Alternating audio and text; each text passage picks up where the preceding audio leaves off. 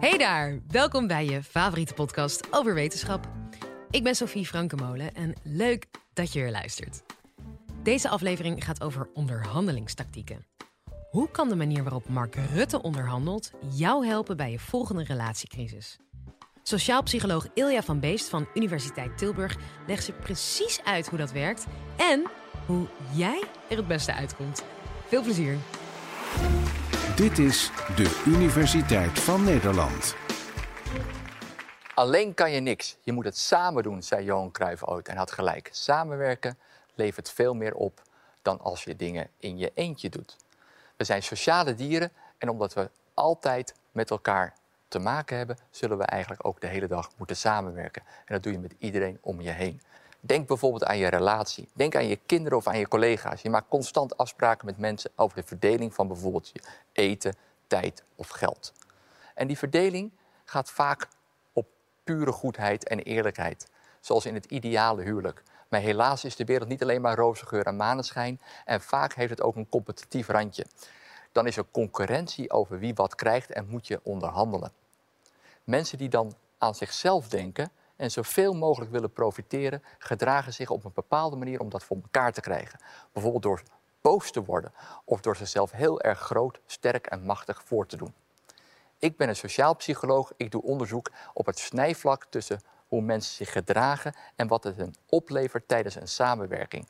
Ik kijk daarbij vooral naar zogenaamde coalities. Dat is een afspraak of een bondje tussen twee of meer personen of partijen die tegen elkaar zeggen: we gaan het met elkaar doen. We gaan samenwerken om een doel te bereiken. En dat doel, dat kan natuurlijk van alles zijn. Het kan geld zijn, het kan het land besturen, zoals in de politiek, maar het kan ook gewoon zijn een gelukkig leven, zoals in je relatie. Wat dan interessant is, is dat er vanuit een sociaal-psychologisch oogpunt niet zoveel verschil is tussen bijvoorbeeld een liefdesrelatie of een politieke coalitie. En ik beweer natuurlijk niet dat het kabinet Rutte op dezelfde manier tot stand is gekomen als jouw huwelijk of relatie. Maar er zijn wel degelijk overeenkomsten. Net als Mark Rutte heb je waarschijnlijk goed nagedacht over je keuze. Je hebt misschien ook andere opties overwogen. En sommigen van jullie hebben zelfs meegemaakt dat die relatie niet zo stabiel was als je dacht. Toen je elkaar in de ogen keek en beloofde eeuwig trouw te blijven. In dit college ga ik jullie vertellen hoe mensen zich in het algemeen opstellen in samenwerkingen, waarbij je dus moet onderhandelen. En dan heb ik het eigenlijk over situaties van het kabinet tot huwelijk. En ik wil het punt maken dat we slecht zijn in het inschatten wat nou een goede tactiek is. Waarbij ik vooral het punt wil maken dat het nogal uitmaakt of je met z'n tweeën bent of met meer. En eerste vraag bij samenwerken die ik met jullie wil behandelen, is de keuze die we maken bij het selecteren van een geschikte partner.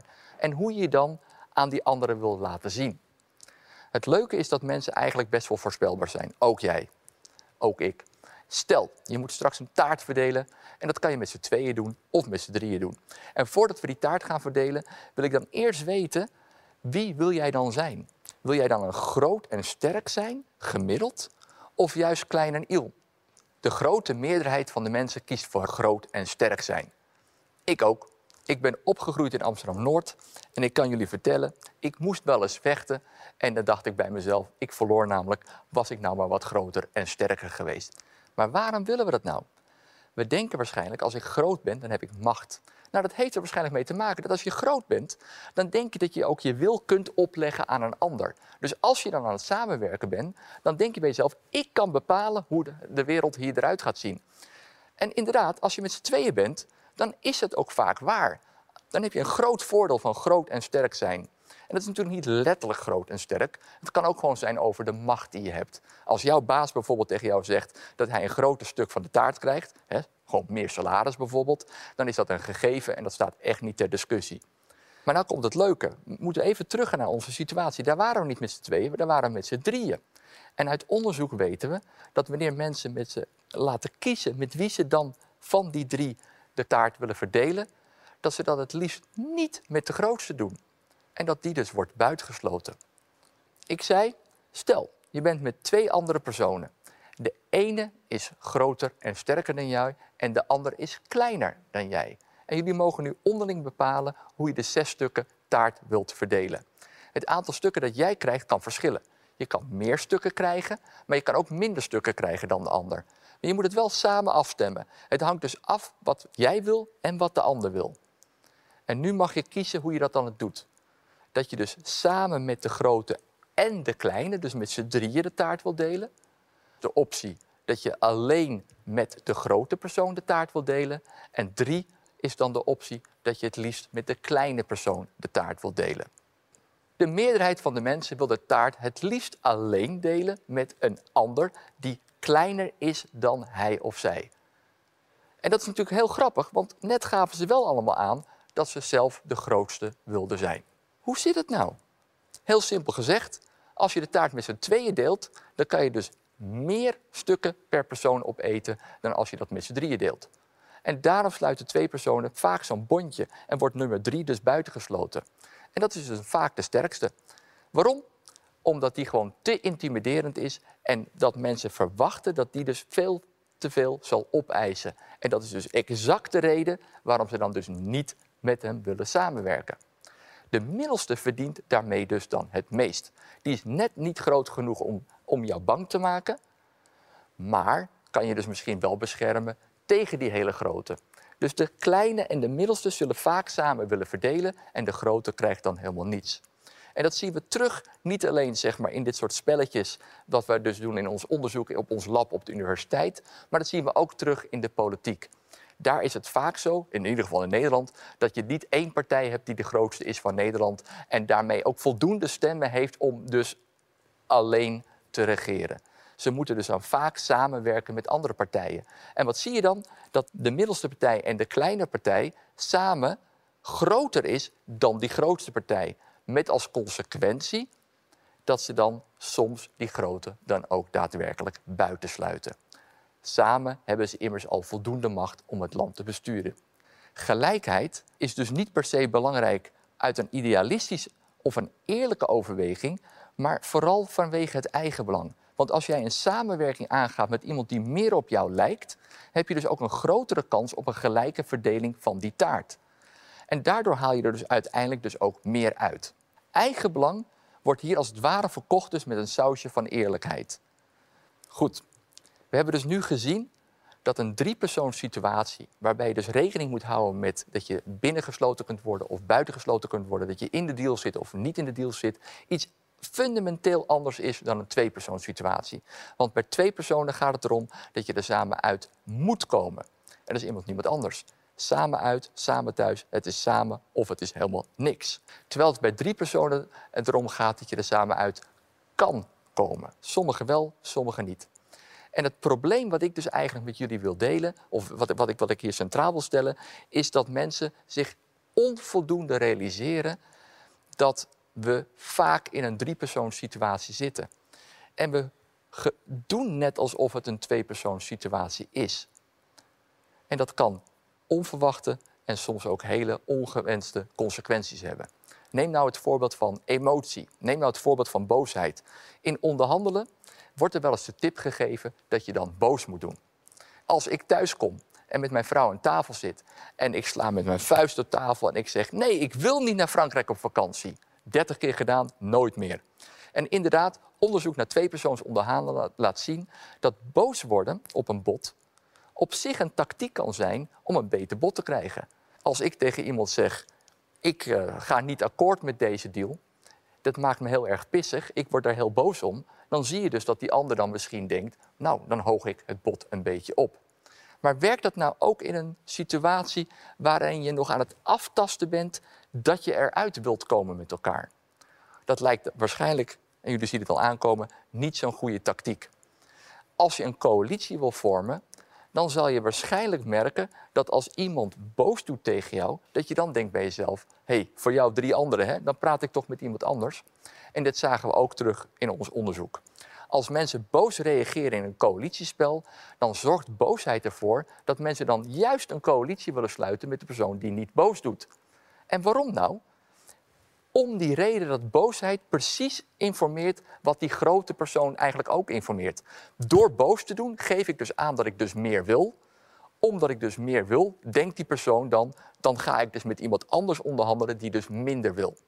Dus met andere woorden, als ik nou weer terugga naar mijn vrouw, toen ik haar ontmoette en uh, zij vroeg aan mij, Ilja, wil jij een biertje?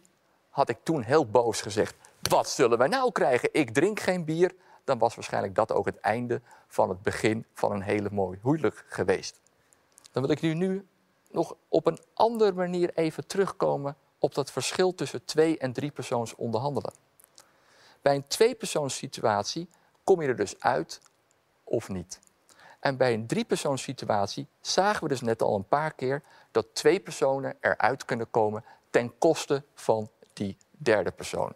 En we zagen dus ook dat als je boos doet, dat je er dan misschien uit ligt. En we zagen ook dat als je je heel groot en sterk opstelt, en laten we nog even onthouden, die wilden jullie allemaal zijn, dat je dan dus ook met lege handen naar huis gaat. We weten uit onderzoek dat gewoon buitengesloten worden een verschrikkelijke ervaring is. We begonnen het college al met het feit dat we sociale wezens zijn. Wat betekent een sociaal wezen? Dat betekent dat je heel erg belangrijk vindt dat je in een groep mag verkeren. Als je daaruit wordt gezet, dan doet dat echt fysiek gewoon letterlijk pijn. En het bijzondere is dat dat bijna in alle situaties even pijnlijk is. Ook als zo'n samenwerking waar je niet aan meedoet, misschien eigenlijk een financieel voordeel zou opleveren. En laten we dan nog even een experiment erbij pakken dat wij hebben gedaan met een balspel. We zeiden tegen de mensen: Dit is een balspel waarbij als jij de bal krijgt, je 1 euro kan verdienen. En de bal gaat rond en de bal gaat rond. En op een gegeven moment komen mensen erachter dat ze die bal niet krijgen. En dat vonden mensen natuurlijk heel erg vervelend. Je doet niet mee en je verdient geen geld. En wat is dan de reden waarom ze dat vervelend vonden? Is het nou vervelend dat ze geen geld krijgen? Dat ze dus hebberig zijn en dat ze dus nu arm naar huis gaan? Of is het nou dat ze gewoon heel graag willen meedoen en dat vooral een sociale component is? Om dat te onderzoeken moet je dan eigenlijk een trucje uithalen en dan draai je het spel even om. Dus we maakten nu van een balspel waarbij we zeiden van iedere keer als jij de bal krijgt, dan moet je 1 euro betalen. Een soort financieel Russisch roulette. Dus iedere keer als die bal langskomt, word jij armer. Als je daar logisch over nadenkt, dan zou je dus eigenlijk moeten verwachten dat mensen dat dus helemaal niet erg vinden als ze dan niet mogen meedoen. Het kost hun immers geld meedoen en dat kunnen ze dan nu in hun zak houden. Maar wat bleek? Mensen vinden ook bij dit dure financieel Russisch roulette het verschrikkelijk om niet mee te mogen doen. We lijken dus het sociale belangrijker te vinden dan het financiële. Buitengesloten worden vinden we dus altijd erg. En het maakt daarbij dus niet uit of we daar dus armer of rijker van worden. Maar hoe zit het dan met die personen die het buitensluiten doen? En dan zien we iets interessants. Dat lijken we namelijk alleen mee te nemen als we dan het gevoel hebben dat die ander er armer van wordt. Maar niet als we de ander er minder rijk mee maken. Het verdelen van een winst of een verlies maakt dus voor degene die het buitensluit wel degelijk een verschil. En dit gaan we weer illustreren met zo'n coalitiespel, met het vormen van een bondje, waarbij we het gaan hebben over het verdelen van geld. Neem nou het voorbeeld van 6 euro. En die 6 euro winst, die kunnen drie mensen verdelen doordat ze met elkaar kunnen onderhandelen. Twee van de mensen kunnen dan met elkaar zeggen: hé, hey, dat is geen enkel probleem. Wij samen bepalen dat wij allebei 3 euro krijgen en die derde persoon die krijgt dan niets. En let op, ze hoeven dat niet eens te zeggen. Ze hoeven niet te zeggen die derde krijgt niks. Het enige wat ze hoeven te zeggen is van wij met z'n tweeën pakken gewoon allebei 3 euro. En ze houden hun mond over die derde. Maar hoe zit het nou bij 6 euro verlies? Als je dat verdeelt, dan worden mensen dus eigenlijk veel eerlijker. Dan zie je dus dat bijna niemand zegt hey, zullen wij samen bepalen dat die derde daar alles gaat betalen? Blijkbaar wil niemand een persoon zo erg belazeren. Dan vinden we het ineens heel erg oneerlijk. Dus bij het verlies zijn we aardiger en willen we dat met z'n allen doen. Dit betekent dat we dus eigenlijk best aardig zijn. Ondanks dat we niet helemaal eerlijk zijn, vinden we het wel degelijk vervelend om anderen te duperen. Beste mensen, we komen bij het einde van het college.